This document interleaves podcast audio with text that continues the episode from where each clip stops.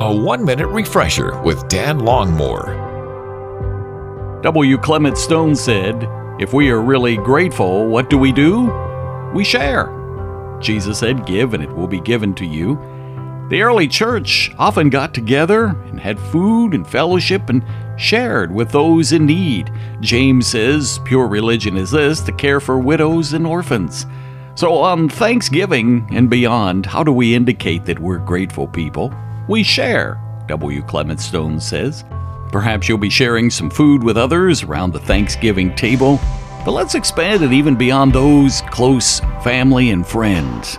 Let's think about those in our neighborhoods that perhaps single parents, single individuals, widows, others that are lonely, don't seem to have many friends. How can we share our resources, our time, and our love for the Lord? Because if we're truly grateful, we're going to find ways to share.